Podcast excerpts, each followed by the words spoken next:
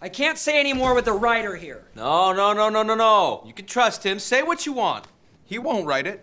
Look, I work as hard or harder than anybody on that stage. You know what I do? I connect. I get people off. I look for the one guy who isn't getting off, and I make him get off. Actually, that you can print. And yet, why do I always end up feeling like I'm a joke to you? Look, you want to pretend this isn't going to be a very big band? Well, it is! You call yourself a leader of this band, but your direction allowed this t-shirt when you allowed Dick to manage us, because he's your friend. Don't you see, man? The t-shirt is everything. All right, is it my turn now? Because I think we should, for once, say what we really mean.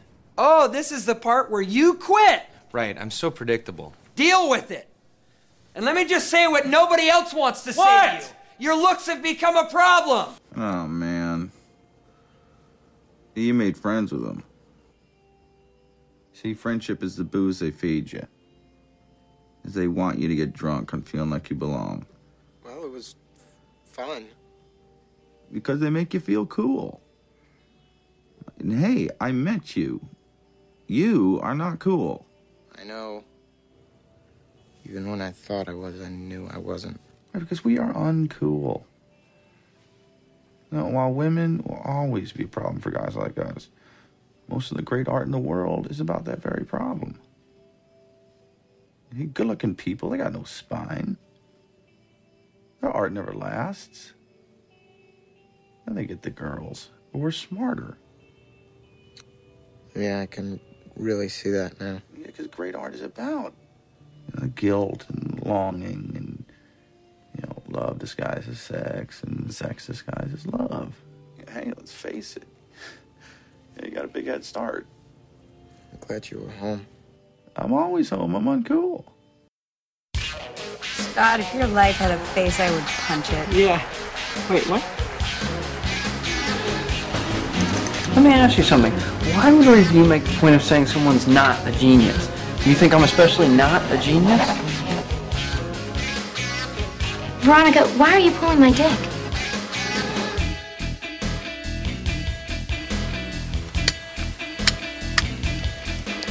Suck my fat one, you cheap dime store hood.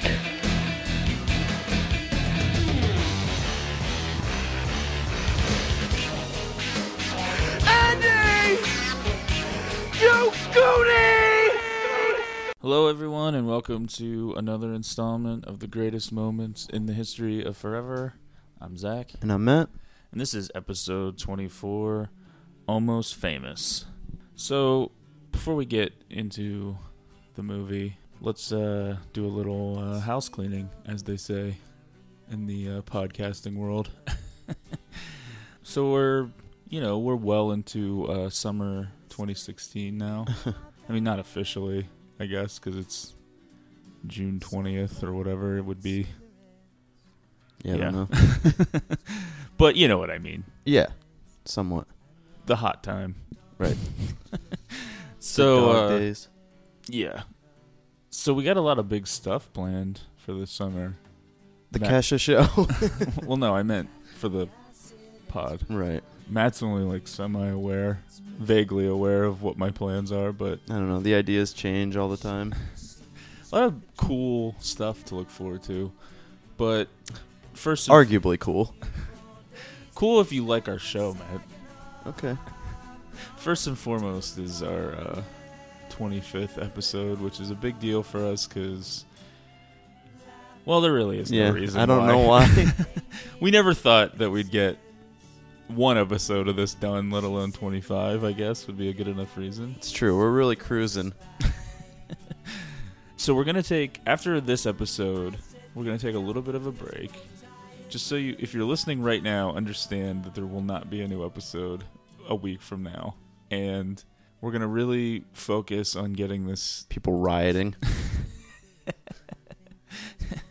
The podcasting community is mourning today upon this news. So at some point, in maybe 14 days or something, maybe less, maybe more. There will be a 25th episode and then a part two, a 26th episode shortly thereafter. Probably not even a whole week after. We'll probably go pretty quick with the 25th and 26th. And hopefully those episodes will be good. Yeah, people really reacted strongly to the last time we did a two-parter. Yeah. This time, it'll be good. I think it'll be fun. I think it was good last time. No, yeah, it was, but nobody really knew what that was. Oh, that's true, yeah. People might actually be somewhat aware of what this is. Yeah, this is something that... This was in the short list of things that we just needed to get to immediately. Right. All right, so... And then after that, you know, we'll continue to bring you some great quality episodes week to week. And we're going to try out a couple of new things, something pretty cool... in a few weeks, maybe. I don't even want to give away too much. But that could still go like horribly wrong. Yeah. Okay. Well, I think we should post it no matter what. Oh, okay. All right. Even if it goes horribly wrong, you'll know what it is when we get to it. We're not still, you know, probably a month or so or more away. So Don't get too worried. Don't panic.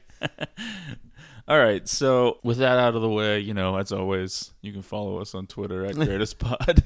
That plug really helping out the account. Thanks for listening. All right. Yeah, I think this probably isn't the right time to talk about that. All right, so Almost Famous. Another big time classic movie. In our opinion, at least. Yes. This window of time, this kind of last couple of years of the 90s / 2000. I feel like so many movies that were important to me came out during that time. Well, those are some... They're culturally relevant to me. Yeah. Those are formative years for us personally. But I think a lot of people agree that that 99 through 01, that 2-year stretch is really good. Yeah, I think that's a pretty common. A lot of heavy hitters. Yeah, I mean, the thought did occur to me that we could potentially at some point in the future maybe do a year as a greatest moment and just talk about because I was thinking about how great 2004 was recently, unrelated to anything, but yeah, 2000 right. Dead center in that prime real estate for our formative years, right. I guess. I would have been 16, 17. You would have been 9. It's kind of the first time where I really started to, I guess, think of movies as good. Oh yeah, there's definitely a time in your life where, you know, music and movies suddenly becomes way more important than they were before. Yeah. Just to your personal in terms of your own identity. Right. And what you associate with coolness. And... I liked watching movies a lot, but then I started to actually, I guess, judge movies on whether or not they were good or bad, whereas before I just kind of thought everything was good. Yeah. And I remember specifically me and some of my friends would we would go to Blockbuster and just we would just hit out double features of just... really giving ourselves an education in terms of the cool 90s movies up until that late 90s into the 2000s, you know, Fight Club and Mallrats and Almost Famous and American Beauty and you know that Fargo was one for me. I know that came out a couple years earlier, but I didn't see it until 99 probably. Well, yeah, I mean, I was yeah, I mean, this is a time period to get caught up in stuff that you know, the Coen brothers or whatever, Kevin Smith, Fincher, etc.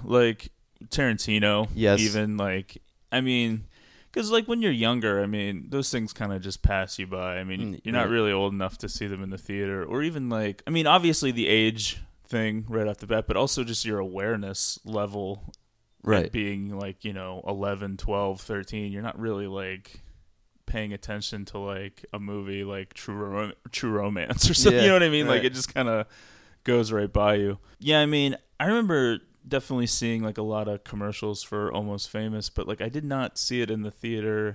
Yeah, I was saying the other day when we were talking about this, I just remember them running the TV spots like crazy But yeah, we were both stunned as to how it wasn't that big of a performer in the box office compared to what we consider to be big movies. Yeah, I mean, it did not make its $60 million budget back. That's crazy. I think it was 40-something million total. But yeah, I mean, comparatively, we did Black Swan last week, which made like hundreds of millions of dollars worldwide and was a huge hit. I think it's also, you know, and I definitely think Black Swan benefited from the award season buzz in a way that some movies do and some movies don't. But, and Almost Famous was, you know, nominated for a bunch of Oscars and Golden Globes and stuff, but like for whatever reason that didn't like really lead to much. I don't know.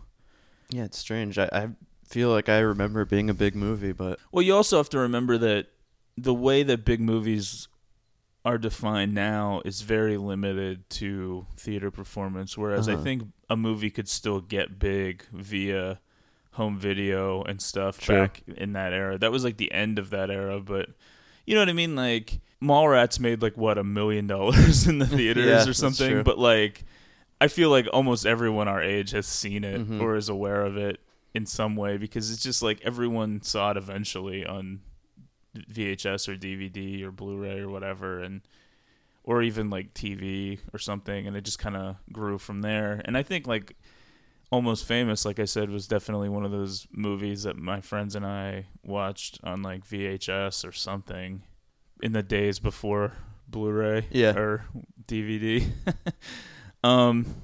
So yeah, it's last week we talked about Black Swan, and the approach to that movie is so much different than like a movie like this, because that movie, you know, it's a lot of like theories. What does this mean? And like interpretation and, you know, really kind of in-depth thinking and kind of like symbolism and metaphor and all that stuff. Whereas like, I feel like Almost Famous is much more of a straightforward story where it's just like pure entertainment without like a whole lot of worrying about, you know, theories about like what certain things mean or something. Yeah, I mean, there's like the dynamics of the various relationships in the film, but that's pretty much it. Yeah, I mean, it's a pretty pure coming of age story disguised as like rock movie. Yeah. And you know, I'm 30 and I watch these coming of age movies wondering when I will come of age. Yeah, and I mean it's kind of a movie awash in like bittersweet nostalgia, kind of looking at the past through rose-colored glasses which obscure the harsher negative truths and accentuate the glory of youth and fun and freedom and rock and roll. And I think that that's okay, because I mean, obviously, well said, this takes place in the mostly in the very early 70s. I think there's a little bit in the late 60s at the beginning, but the time period itself was kind of like in that post-hippie, Charles Manson, death of the 60s kind of thing. And a lot of people, I think, look back more negatively at the 70s than they do the 60s. But, you know, there's obviously, when you look back at history, you kind of define moments. Like, for example, like the moment that 1979 became 1980, people threw away disco and immediately started listening to synthesized music and like Blondie and CBGBs. You know what I mean? Like, it's like, no, I mean, there isn't like these defined moments. And so like, even though the Manson murders that happened and Woodstock that happened, and, you know, people were kind of souring a little bit on the 60s, like, there was still like a holdover, you know, for a while. And this is kind of like that. These people are kind of still clinging to that idea of like free love and, you know, this summer of love, you know, 1967 or something, you know, and like they're still living. People kind of dealing with the aftermath of it a little bit. Right. Right. And that definitely comes more into focus later in the movie when, you know, the beloved Penny Lane almost dies, and the harsh reality of what's really happening with some of the characters comes to light. But like, And obviously, you know, this is told from Cameron Crowe's perspective, who wrote and directed the film, and it's based off of his semi-autobiographical. Yeah, his like real life experiences as being a young writer for Rolling Stone, spending time with like a lot of bands, Allman Brothers and the Eagles, and I think even like Led Zeppelin and some other people, and so like is Almost Famous like the definitive portrayal of that, you know, hazy early 70s era? Well, it's like no, because it's not really probably 100% accurate. But the film is, you know, undoubtedly the definitive depiction of what we all wish that era was really like, regardless of whether we actually lived through it or not. You know what I mean? Well, what we wish we could have done when we were 16. Yeah, and I mean, so... So young William, that's his name, right? Right. He kind of comes from a household with a, you know, domineering mother. Impressive mom. Played by Frances McDormand. Yeah. His older sister, Zooey Deschanel. Which kind of just monster crush of mine at the time. Who didn't have a monster. Well, I don't know. I was like... I didn't even know her as Zooey Deschanel until much later. It was just like the sister from Almost Famous to me. Yeah, like when I saw her in Elf, I was like, oh, that's the sister from Almost Famous. Just those pretty blue eyes and dark hair. I mean, what's not to like? And, you know, she's the more rebellious of the two kids. However, William is like the boy genius and kind of the apple of his mother's eye in a lot of ways.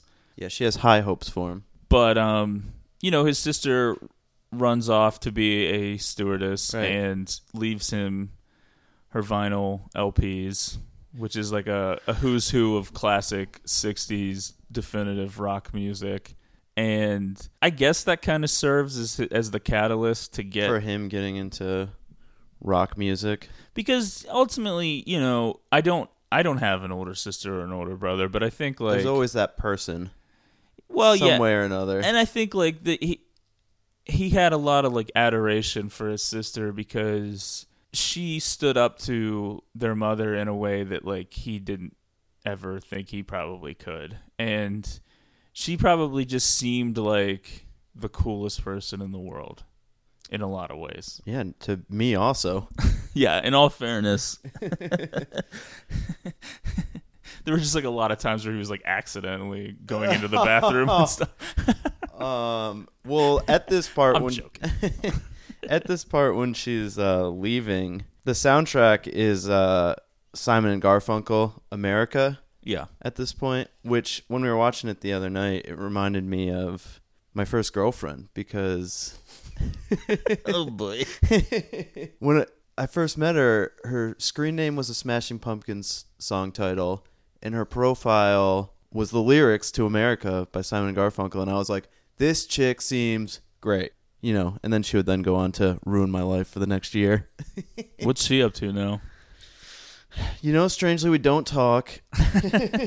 But yeah, I mean, you know. All right. Pretty good times. So, you know, William's left alone. There's a funny scene where he discovers he's actually younger than he's been told his whole life. And, you know, that's a reason why, you know, he's having a hard time fitting in with the other high school kids because he's, you know, two years younger than them. And, you know, he's kind of had this weird childhood. But, you know, shortly after his sister leaves, I mean, I think he kind of discovers himself and he begins to write about music incessantly and send his articles to Lester Bangs, the famous rock critic who is a real person and in real life. And at the time, he was the editor of Cream Magazine. And, you know, I guess like Lester sees some potential in young William. Yeah, I mean, Philip Seymour Hoffman, who plays Lester Bangs in this, just has some of the best dialogue and scenes in this movie. Yeah, and I mean, he absolutely kills it. It's funny, though, I heard that Jack Black auditioned, and I think, like, obviously Philip Seymour Hoffman is a way more talented right actor than Jack Black, but I think it's interesting to try to imagine what Jack Black would have been like in that role. I think that he could have done well, mm-hmm. especially with like the dancing around while playing Iggy Pop. Oh yeah, in the radio station. Give me the guess who. So, you know, he kind of serves as like a mentor to William and sends him on his first little assignment, which is to write about Black Sabbath. But you know, this is where he kind of falls in with Black Sabbath's opening act, which is Stillwater, and, you know, a fictional band, unlike Black Sabbath. And it's a weird band, really, for like the movie to be based on, because I always thought it's strange. It's like they're just releasing their third album. It's really hard to gauge how much. I mean, a big part of the story about them is they're like on the verge of success, but like, it's really hard to gauge where they're at. I mean, yeah, I mean, I think like in that time period, it was more common for bands to sometimes be able to release a couple of records before getting big. Right. Whereas like, you know, nowadays it'd be like you need that instant success or else you're probably going to be dropped because they don't want to waste any more money. But I mean, I assume that like, considering more albums were sold back in those times, I think like, you know, they're probably like fairly big. Yeah. I mean, it seems like the places that they're playing, there's like a lot of people. Yeah. I mean, it's unclear to me, at least, what's going on. Are they on a headlining tour? Well, they're opening up for Black Sabbath in that first show, yeah. And it's unclear to me if they're still opening up for Black Sabbath like later. Yeah. I don't know. There's really never any mention of another band, right, really. So it's kind of muddy. Yeah. So anyway, at this show, he eventually kind of ingratiates himself to Stillwater by complimenting them and getting kind of in their good graces so that they want him around because, you know, he's a writer, even though he's a kid, which I think, I mean, you know, this is all kind of based off of a true story, but it seems hard to believe that like this band is just like taking him seriously at all as a writer. Right. I mean, he seems very young. I think he's supposed to be 15. And although, I mean, are they taking him seriously? Well, at parts they seem like they are, but yeah, I mean, they definitely say things, you know, that would indicate that they think right he's a real writer because they, you know, don't want to say things in front of him at first. The chicks are great. You know, Stillwater has like this group of chicks that hang around them called that they call themselves Band-Aids, but they're basically groupies. Right. Yeah. This idea of Band-Aids is only a self-perception because they act like we're something bigger than groupies. And then and they act like they're not going to have sex with them, and then proceed to sleep with them. Yes, throughout the whole movie. And it's not like these guys seem to care to have them around other than when they're partying. Yeah. I don't think these chicks are inspiring a lot of the music. I mean, come on. So there's Anna Paquin, and who is, what is her name? She has like a crazy name. Is it Palaxia or something? Yeah, I mean, they all have like weird fake names. Yeah. And the leader of their little group is Penny Lane, played by Kate Hudson. Yeah, Palaxia and Sapphire. I don't know if there's any more. There's that one that talks about the purple auras. Estrella, who is Bijou Phillips. Oh, yeah. And I think, like, you know, at this point, we have to believe that, you know, William is pretty inexperienced with women. Right. It's pretty overwhelming, I think, for him to deal with all these, like, you know, hot chicks just willing to talk to him because he seems important. He's backstage with the band. He identifies himself as a writer, and then, you know, the band, like I said, seems to take him somewhat seriously. So, like, it's kind of an interesting position for him. I mean, he's kind of too young to take advantage of that in any way. Yeah. And he's, like, a good person, too. But, you know, he's not, like, he never comes off as, like, predatory or lecherous to the chicks because he doesn't, even though I think he kind of falls in love with all of them in a way. Like, I just don't think he, you know, he knows what to do next. As far as like the band taking him seriously goes, I mean, I guess it kind of seems like they have this attitude of like, well, let's throw a fucking arm around him and like, you know, maybe he'll write something cool about it. Well, yeah, right. yeah. But I mean, like, I meant like that they actually believe that he's a writer for a magazine. Yeah.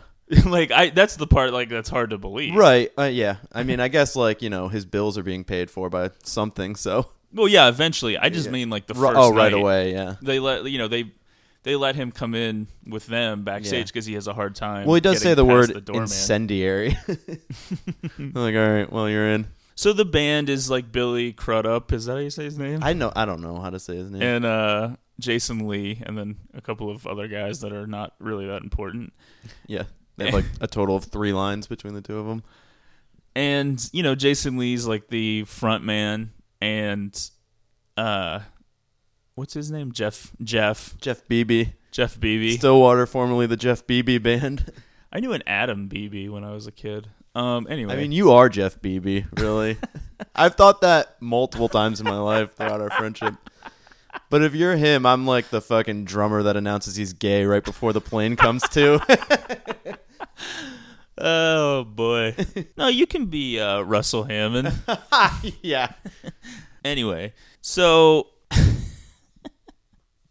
kind of like completely lost my train of thought. I don't know. All right, well, the cast at the time is actually like pretty weird now that you're going through. It's like Kate Hudson was new to the scene. This Patrick Fugit? I don't know how you say his name, but Fugit. But yeah, I mean, well, they needed a kid. Yeah, I know, but Billy Crudup. I mean, he was a fairly big actor, but I mean, I actually didn't know him until I saw this movie.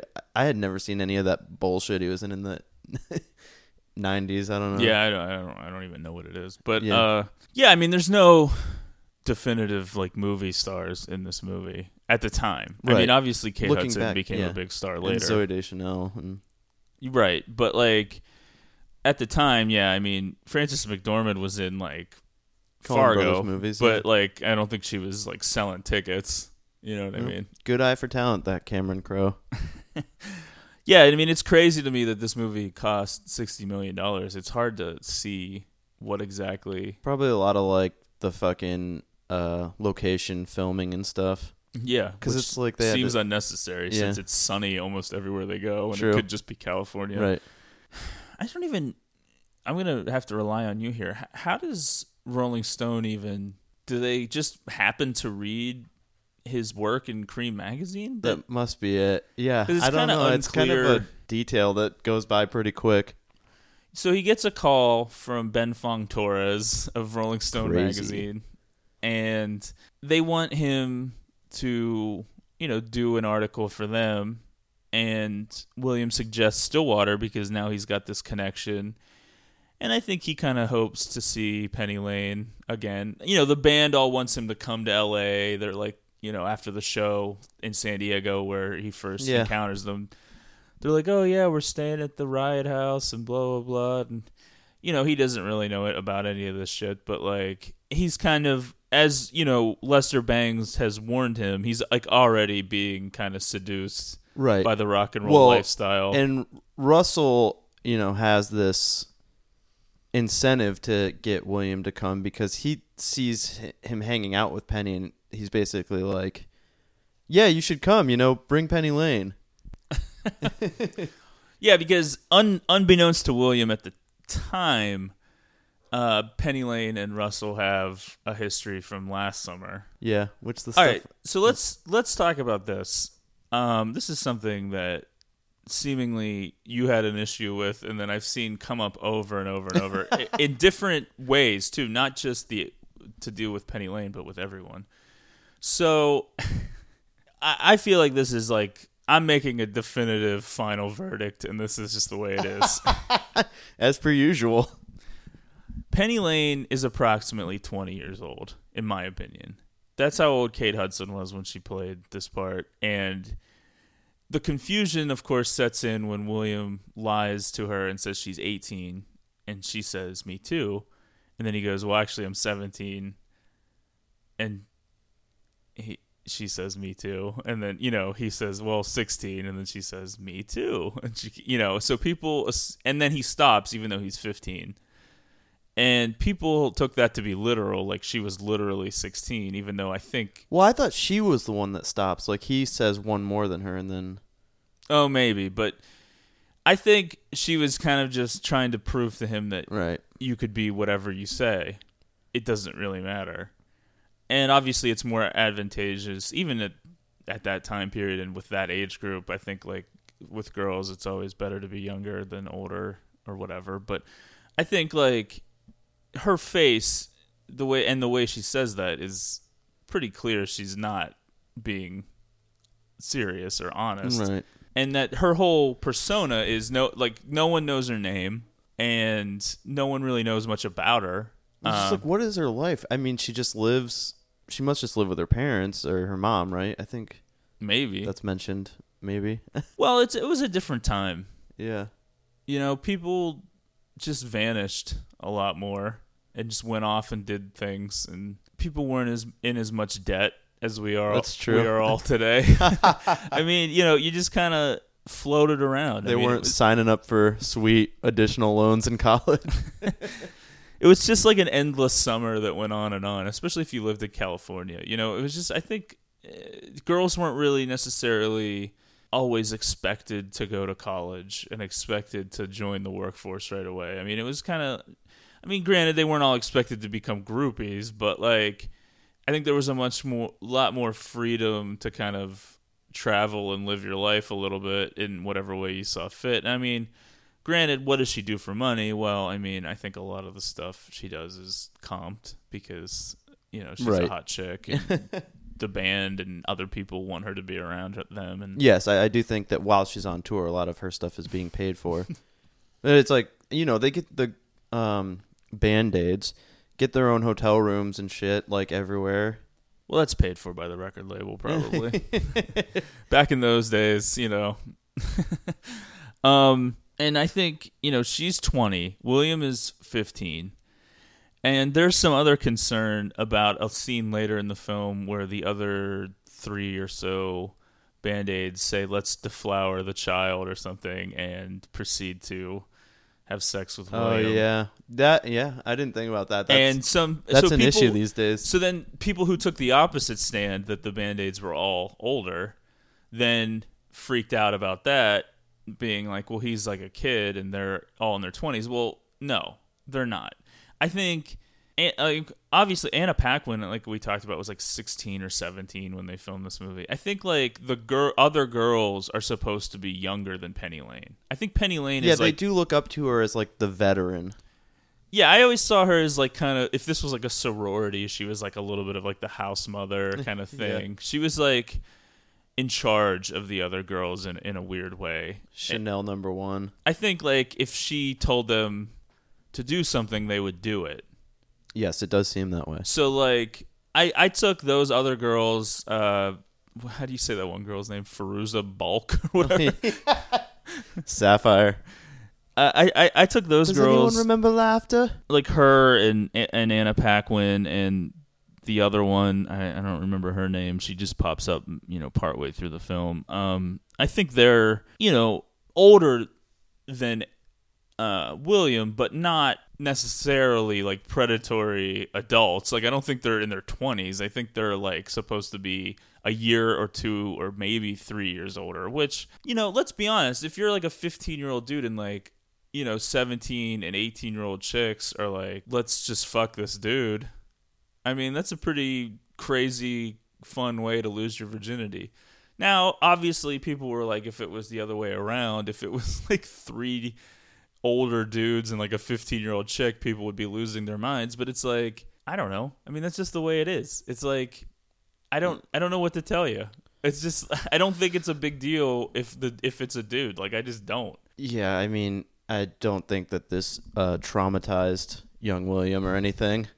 Yeah, I mean, a lot of people in their comments were like, if that was me, I would have loved to lose my virginity that way. And well, all that people stuff. Do take points against that type of attitude when it is that type of situation, but it's just like, well, all right, if it's I'm not saying, like, if it's like a 30-year-old teacher, right, and like a 15 or 16-year-old student, where it's definitely like a predatory relationship based off of the power one has over the other. But I mean, he's having a good time. They basically seem like peers in this situation, even if they're like a little bit older than him. Yeah, the age is like, okay, I understand that the ages in the movie are ambiguous, and it's hard to figure out some of the girls' ages. And if you take the hard line stance that Penny Lane is at least 20, then you could get confused and think the other girls are as old. And if they're in their 20s or something and he's 15, then it does start to seem a little bit weird. But I never, like,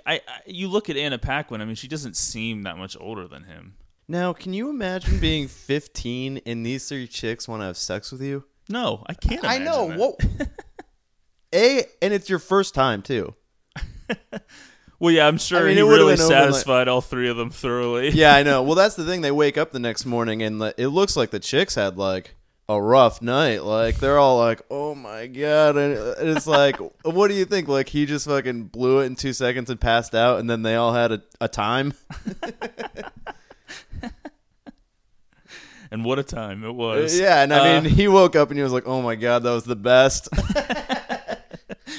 Yeah, and I mean, as like they go on tour, and you know, he tries to get his interviews with the band, and you know, he ends up talking to Penny Lane more than anyone else, and she kind of becomes like this guiding force for him.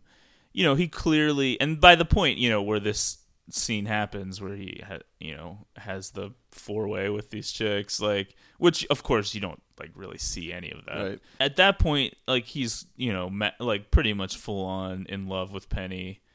Yeah, which she seduces him with this whole carefree attitude, and I'm going to go live in Morocco for a year and you should come with me. And he thinks like, oh yeah, that's something that we're going to do now. Yeah, because like, he doesn't understand. Yeah, I mean, I've fallen for similar fucking bullshit. You still do. Oh, yeah. I'm moving to Denver. And then fucking 6 months later, see you fucking working at the bar. Not remembering who I am. That's the best part. Not even remembering you. Yeah. What a beatdown. Yeah, so a big part of this movie, which is something that obviously like does not exist now and probably has not existed for a long time, which is this like kind of overall sense of community within the world of music and touring and drugs and hippies and parties, and like they all kind of like all of the bands know each other, and the managers and the crew and the groupies and the hangers-on, and they all like know each other and have met each other in many cities across the country, and they're involved in like poker games from city to city, and like, you know, I don't know how realistic that even was for that time period, but it's very much more believable than, you know, everyone shows up in New York, and it's like this, everyone's at the same hotel, and it's like a big Bowie's party. Bowie's gonna be there. I'll introduce you to him. Yeah, like that kind of stuff. Yeah. And, you know, oh, we're hanging out at Max's Kansas City, and Bob Dylan sat at our table for an hour, and you know, like stupid stuff like that. And it's just like, it definitely takes place in another world so far removed, you know, from today that like it's hard to even imagine what that could have possibly been like. And it was so accessible too for these people that weren't in the bands. You know what I mean? Right. Like there were so many people like, you know, hangers-on and such, and groupies, and just people around that could just infiltrate this world and be a part of it. And just like it's just like a crazy existence. Yeah. I forgot what I was gonna say. Dynamite. I went a couple, my mind's like really racing here. There's a couple different angles I wanted to go for. Well, you mentioned when we were watching this that that like legend about Lester Bangs or whatever when he died, and that made me just think like in that scenario, if you die, what record do they find on your record player? Well, I always took it to be that I don't necessarily think like, oh, he was listening to Human League because that was like his favorite band or anything. I think he may have been writing about it or something. I mean, I don't. I didn't. Funny, though. It's like I would like to think, you know, I'm listening to like Leonard Cohen or something, but it would actually be Katy Perry. Leonard Cohen. I don't know. I think people would think you were less of a douche if it was Katy Perry. No, they'd be wrong about me. Well, yeah, obviously. Right. So, of course, as time's going by, you know, his story with Rolling Stone is becoming like a bigger and bigger deal. Lester is kind of telling him the right kind of things to say when he needs to check in with them. And for whatever reason, I guess maybe Stillwater, you know, unbeknownst to us, is maybe, I always took it to mean maybe like one of their songs was becoming a bigger hit or their album was selling better. Fever Dog. And, you know, Rolling Stone, you know, wants to make it a cover story eventually, which of course is a big deal to any band. Yes. And I like when he tells the band and Jason Lee's just like immediately making it about himself. Yeah, he gives a speech. His character is so funny in this movie. And so, you know, the truth of the matter is he has really not anything because he isn't able to really get the band to open up in a way that would be productive for the article. Jeff won't stop talking, but yes. It's all like mindless bullshit. Right. And, like, and Russell really won't talk to him. Yeah, and anything that does happen, they do. He's kind of like given a little like, don't write this. Yeah. And obviously, a lot of crazy shit happens. You know, they go to a random party. Russell and Jeff have a big fight about a T-shirt. I'm one of the out of focus guys. And it prompts Russell to walk out. And him and William kind of go on this little walk, and they end up getting, you know, invited to this random house party with people that recognize him from being in Stillwater. And, you know, he takes acid, and it becomes like a crazy situation where he jumps off the roof of the house into a pool and declares himself a golden god, which, of course, is like one of those endlessly quotable lines that I've said probably 20 million times. Right. And, you know, things like that happen. And obviously the drama between Penny and Russell has an ex-wife who is a current girlfriend who is maybe his wife. It's kind of hard. Yeah, it's really hard to tell what is going on there. Because if it's just his girlfriend, I mean, I don't understand what the problem, like, I guess like there's this stigma attached to Penny because she's a groupie really. And right. He, you know, talks sweet nothings to her in private, but like, you know, kind of has a very chilled attitude towards her in public. Right. And I think like the rest of his band and everyone kind of judging of the idea that he would view her as like a serious candidate, as someone that he could actually date. Yeah, even though she's infinitely hotter than the other chick and also seemingly infinitely nicer because the other chick she is pretty mean. Cold as ice. And I always thought that was funny too. I mean, obviously the movie is from William's perspective and William is in love with Penny Lane. Right. So Penny Lane seems like an angel and this other chick is just literally the worst human being imaginable. And of course your immediate reaction would be like, why doesn't he just break up with her and get with Penny Lane, which is seemingly what he wants to do anyway. Not to mention she had sex with everybody. Yeah. No, it's seemingly just Jeff, I guess. Yeah, but I mean, you know, subtly that's fucking what's his face is like enemy. Yeah. Yeah, I mean at one point when Jimmy Fallon becomes their manager, they take a plane and the plane almost crashes. Yeah. And, they're all making like I guess I don't know what you would call that, like near death revelations. And I made the wrong comparison about myself earlier. I'm actually the manager dude when all the dudes reveal that they banged his girlfriend. This episode. Or was it his wife? Or his wife, yeah, I don't know. But it's like, his face, he's just like, because he's like revealing like, hey, I may have stolen some money from you guys, but you know, I feel like I earned it or whatever. And he's just like, but I want you all to know I love you. And they just are like cutting this speech off to be like, yeah, I banged your wife. Like, yeah, me too. It's like a chorus of me too. And then, I don't know, this episode could just be like Almost Famous fucking the origins of a cuckold. Oh my God. All sorts of revelations being made. Yeah, I mean, you're making a lot of revelations right now on the podcast. Yeah, no, that's what I mean. This is like that plane scene.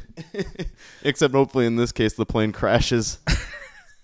Believe me, this plane crashed before we even posted the first episode. But yeah, I mean, ultimately, to kind of prove, I guess, that he doesn't care about Penny, he lets the manager of the band sell the Band-Aids and... Because you can just sell women like property. Well, yeah. I mean, in the 70s. I guess, like, they're... In order to get rid of them before Russell's wife/girlfriend anyway, they need to get rid of them by New York, and he kind of sells them to Humble Pie for $50 and a case of Heineken. Right. And it's kind of weird because it's like, it does kind of like lead to a lot of like questions of, it's like, well, what if the girls don't want to go with Humble Pie? What if they don't want to sleep with anyone from Humble Pie? Yeah, I mean... And this is like the part where we first kind of see Penny really crack, because it's like she's still kind of acting like this person of power in whatever her position is, like head groupie. But yeah, it's more of like she wants to project an idea that like she's part of the scene. She doesn't care, but to William, she does kind of slowly over time reveal that she does care. At least about Russell, right? And she, in what you know, jumping on what you said, like this idea of like that she actually has like some kind of power, or that she's in control of anything, including like herself and her emotions. She kind of is like, she's walking a line where she's like admitting that she wants to be with him and that she thinks that he wants to be with her, but at the same time, kind of, you know, acting like it doesn't bother her until William just fucking throws it in like, her face. Get it together. How do you not see what's happening here? He has to like really kind of bring her back down to reality a little bit. Yeah, and I mean, he flat out tells her that she was sold for $50 and a case of beer. Yeah. This is when, you know, she starts to cry a little bit and then kind of smiles and asks like, what kind of beer? Yeah. Heartbreaking. Yeah, I mean, you really, like, shit on Kate Hudson for some reason at the beginning of this movie. I just think, like, I do think that she's great in this movie. I'm not, like, a huge fan of her, really, overall, because most of the movies she's in are terrible. It's not that I think her performance is bad, though. I mean, I think you just don't think she's attractive. All right. You're like, I mean, oh, she's so ugly. The curly hair wasn't really, like, my favorite thing, but... Yeah, I mean, I don't really like the hair either, but... I mean, she does have a pretty face. I'm not going to sit here... I don't want to be on this side of the argument, okay? Let's move on from this. But I find her character insufferable for a lot of the movie. Yeah, I always feel, like, bad for her, though. Yes, because I feel like I know that it's not... Right, it's the projection real. Part, though, that bothers me, because it's just like, all right... Well, she wants to seem cool and tough like everyone else. Like she's, you know. Well, I think I look at it too with eyes now. Actually, I wanted to bring this up. Like, I used to, when I first saw this movie and would watch it for the years to follow, I would look at it with such wonder. Like this band, I was like, wow, that life seems great. But then it's like, you know, you get a little bit older and you're just like, God, these people are like so sleazy and like horrible. Yeah, I mean, it's like. You know, I just feel like, man, I would never have, like, the energy for that. Right. Plus, I feel like, you know, it'd be like, constantly, like, constant emergency shits. I'd be like, I would just be like, God, we have to be on this bus now for, like, 7 hours. It's so like, where am I going to shit? I don't know. This is, like, panic mode. So many Wendy's and Burger King bags and cups all over the seats of the bus. I mean, if we ever went on tour, it'd just be, like, a lot of, like, stopping at hotels and sleeping. Yeah, the tour would bankrupt by, like, the second or third date because I would just be like, I need to sleep in a nice hotel. Right. Like I said, I mean, it's kind of for most of the movie, it's kind of this look back through rose-colored glasses. I mean, it seems very glamorous and fun and free at first. And then, like, you know, you realize that people have feelings and that it isn't, you can't just live this kind of life without there being, like, repercussions to, you know, and people getting hurt. And, you know, ultimately, I don't know if you would, I guess you would say that Penny Lane tries to kill herself. I mean, I guess it's like a suicide attempt, and the only person who is around who seemingly the only person who cares at all is William. And, you know, he basically saves her life. And which, how is she staying in this suite in New York City at that point? Unclear. I mean, that is like a huge room. I mean, maybe she comes from money. Maybe she stole money. I mean, she does seemingly turn in all these, I don't know what, like airline vouchers to fly to Morocco at the end of the movie. So, yeah, I don't know what's going on here. So, I guess that's like enough of a wake up call for her. And I mean, the suicide attempt comes on the heels. Well, and it was pretty humiliating. She gets like a pretty humiliating beatdown when she tries to go see Russell at dinner, and he's just like looking away. And yeah, that was like a very cringe moment, because it's like he's there with his wife / girlfriend, and everyone at the table knows Penny and knows kind of why she's there, but like no one wants to really address it, and it's like super awkward. And she's like kind of standing away from the table but keeps looking over, and eventually like Russell's wife, whoever, she calls her out on it. It's like, does someone know that person? And right simultaneously, like 3 or 4 people say, oh, she's with me and give it away completely. And, you know, shortly thereafter is the suicide attempt. And I think that's enough of a wake-up call for her to go home. And I think, like, you know, William takes her to the airport and everything. And, you know, in that moment, she kind of realizes that, like, William is the only one that truly cares about her. And she's kind of, like, losing him, too. But, you know, it's not... It's one of those weird things where I think, like, he loves her and she loves him, but, like, their love obviously is different because she's older, and I just don't think she can see him in that way. Yeah, I don't think he was really doing it for her. Well, I think in that moment, I think it is just the age. I think, like, she understands that, like, the type of dudes that she was... That's why she just gives up on the life and eventually does go to Morocco. Like, those type of dudes that she's been after the whole time just... aren't cutting it. Right. Yeah, I mean, another thing that's kind of changed over the years of me watching this is my opinion of Russell, because it's kind of like sprinkled in of him being like a dick, where he yells at William whenever he knocks on the door in the hotel room. And, you know, it's revealed by the band that they all think he's like a pretentious douche. But I used to always think of him as a mostly likable character, but because I think, again, it's from William's perspective, and he kind of looks at Russell as an ally. I think he idolizes him at first. But he is, like, just a sleazy douche. Yeah, if we want to go with, like, the Lester Bangs thing, he's kind of like the Doors and Jim Morrison. Right. Yes. And Jeff Beebe is the Guess Who. Yeah. Where he's just unabashedly an asshole the whole time, and he is on the surface, and so in a way that makes him a more redeemable character than someone who tries to pretend that they're, you know, like a serious artist and like a real person. And, but ultimately, you know, like they're shady. They point out, like his bandmates point out, that he has to kind of remind them that he's like too good for them.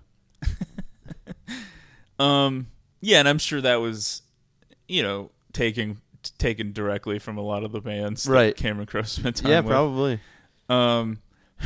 And then ultimately, you know, it's time for the story to come in. I mean, all along, you know, he keeps having to come up with excuses why he's not going home and his mother's worried. And, you know, Frances McDormand is like a constant presence in the movie despite her not being she's great. Yeah. There. I mean, she's always on the phone calling, and we kind of have a few scenes of her back. You know, she's like a college professor, and, you know, we have scenes of her teaching class and doing other stuff, kind of like being distracted, falling apart. Yeah, because I think like deep down, she probably understands that she's pushed both of her kids away, and probably regrets some of the hardline stances she made on things that weren't that threatening.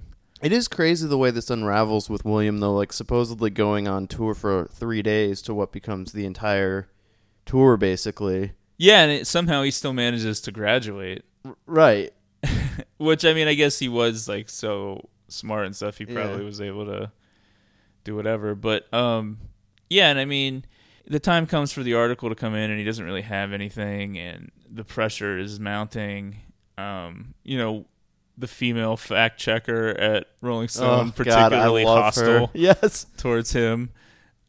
She is, like, so ready to trash his story the whole time. So when finally Russell denies all the stuff that William wrote, when she does the fact checking, she just comes in. The story's a fabrication. Yeah. She just, like, could not wait to get rid of this little kid for some reason. Yeah, God, she's great. And, you know, he writes a story. So he decides to write the truth, and that's everything that he's seen over the last however long, I guess. By the way, at the direction of Russell. Right. And the band, when they are called about the story, are freaked out because they're like, wow, this is awful sounding. Yeah. The chicks are great. I sound like a dick.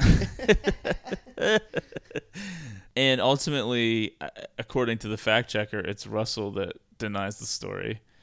And so William returns home from this long, exhausting tour where his whole world is been turned upside down, and he's met all these people and done all these things, and he wrote this article, and then ultimately the article's not going to get published, and it's just kind of like this defeating kind of moment for him, but he's just, you know, super tired, and it's almost like he doesn't care at that point. It's just like... In one of the most unbelievable moments, but, you know, this is like where it's just like, well, it's a movie. Logic comes into play. Before he goes home, he runs into his sister, the stewardess, at the airport, and she's just like, well, where do you want to go? We can go anywhere in the world. And he's like, I want to go home. But it's just like, yeah, he just randomly runs into his sister at the airport. Yeah, and I mean, obviously that's just like a cutesy little movie thing. Yes. She has not spoken to their mother since she left, basically. Right. And it's kind of this weird little touching moment of William taking this opportunity to, like, reunite his mother and sister upon his own arrival back. And so, you know, their mother suddenly has both of her kids back, and it's kind of this weird little reunion. And then, you know, Willie goes straight to his bed. Yeah. Which, in what's, like, I don't know, I always find that part so relatable. Just, like, anytime I'm away from home for, like, a few days, just even if I was, like, sleeping on a futon that wasn't long enough for me and would squeak every time that it moved, I would just see that as paradise, just to be back home. Yeah, obviously. Right. And so, you know, Russell, I guess, has kind of been... having a change of heart. Yeah, well, he's been scolded a little bit by some of the other girls that he runs into again about... And he kind of finds out what happened with... Penny. I think William also had told him right before. Oh yeah, the plane crashed or something. I don't know if that was that moment or sometime he kind of tells him that she almost died and all that stuff, and you know, and then some of the other girls are basically like, "You're a dick," you know. Penny almost died, and we heard about what you did to William, right? And he kind of, you know. This is great about this part though. Sapphire, Frieza, Bulk, or whatever, just, you know, enjoying the buffet backstage at this point. Yeah, like, just helping herself and talking about the rising of the new groupies, eating all the steak. Yeah, very little self-awareness on her part. Russell calls Penny Lane. I guess somehow he had her number. I don't even remember how that happened. And he does talk to her, and he wants to come see her because I guess, you know, in his mind, he needs to be with her now. But she gives him William's address, and they kind of have a reconciliation. And he calls Rolling Stone back and tells them the story is true, and they end up running with it on the cover. So every little part of this movie is tied up in a nice little bow. Yes, I mean, even down to William's sister coming home and having the moment with the mother and everything. I mean, everything is really neatly tied up. Yeah. In super convenient way. Yeah, I mean, this is a movie, it's already 16 years old, which is crazy. It's really kind of stood the test of time, though. I mean, it's really established as one of those special movies from the... Right. We didn't even talk about the iconic bus scene. Yeah. Tiny Dancer sing-along. Yeah, I mean, honestly, probably one of the best scenes in a movie ever. Just perfect use of the song. Right. The perfect choice of the song. Mm-hmm. And just like... It comes at a time, you know, not that there aren't a million times where there's great tension, but it comes at a time where everyone's very tense and not talking because... I need to go home. And Kate Hudson just, you are home. It comes like post Russell drug freak out at the party. Right. And I love how he just like gets back on the bus with like... He's basically just wearing like... Draped in a towel. Swimming trunks or something and a towel. Right. Yeah, so he just like left his clothes at this random person's house in Topeka. Yeah, and of course, like the healing power of Elton John, you know. Oh, really. Dude, when he's like still in the house and still like all like drugged out / whatever from this bender, and the people that are like living in this house are like, yeah, you can live in our basement. Do you want to see me feed my snake a mouse? And he's just like, yes. And then when he's walking out of the party, when they're taking him back to the bus, and he just looks at William and is like, how do we know you're not a cop? Yeah, this movie, it's heartwarming and fun and everything, but it's also really funny. Yeah. And, I mean, there's, like, some silly stuff that's not really that funny, but I think overall just, like, a really just well-written, entertaining at one movie. Point in my life, really high hopes for Cameron Crowe to be one of my favorite writer-directors, but hasn't really stayed the course. Yeah, this was definitely his best movie, you know, like, even more so than, like, Say Anything. Right, which I like Say Anything, though, too. Yeah, but I think this is just, like, just the perfect kind of movie in a lot of ways. Yes. And it's just like, it sucks. Like, I don't know, probably just like part of getting older is just like you're not accepting of new things. But like, I just can't imagine like a movie like this coming out now. Like, it just seems like they would never give a director $60 million to make like the movie he wanted to make in this way. Like a very personal, I mean, granted, this movie kind of came on the heels of Jerry Maguire, which was a monster success and made hundreds of millions of dollars. So he kind of got one of his, you know, he got his chance. Yeah. All right, you can make what you want.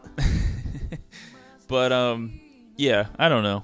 Is there anything else that we can say? I mean, we kind of like we really jumped around. Yeah, we jumped around and didn't really go because it's the story. We're not going to go through the plot. Yeah, the plot is like not as important. There's nothing to analyze there. It's all, that's what happened. Yeah, I mean, this movie is really just a series of great moments. Right. Rather than... kind of like this podcast. All right, so, like I said, we're going to take a break. Won't be too long, but, you know, won't be next week with a new episode. And, you know, like I said, we'll have a big summer planned for you. So keep listening. Tell your friends. I think when the people who subscribe to the pod see this episode 25 drop in, they'll be pretty stoked. Yeah, hopefully. And I don't know, anything else? Subscribe, rate and review, all that stuff. Spread the word and keep listening. Always these like ringing endorsements at the end of the show. Just keep that momentum going right to the next one. Yeah, I'm gonna work on like a cool sign off, I think. Well, I like folks who are out of time. No, I want like a cool like expression or something, like something fun to say. Cunnilingus. Oh my god. Alright, so that's it for Almost Famous, and we'll see you next time. I am a golden god!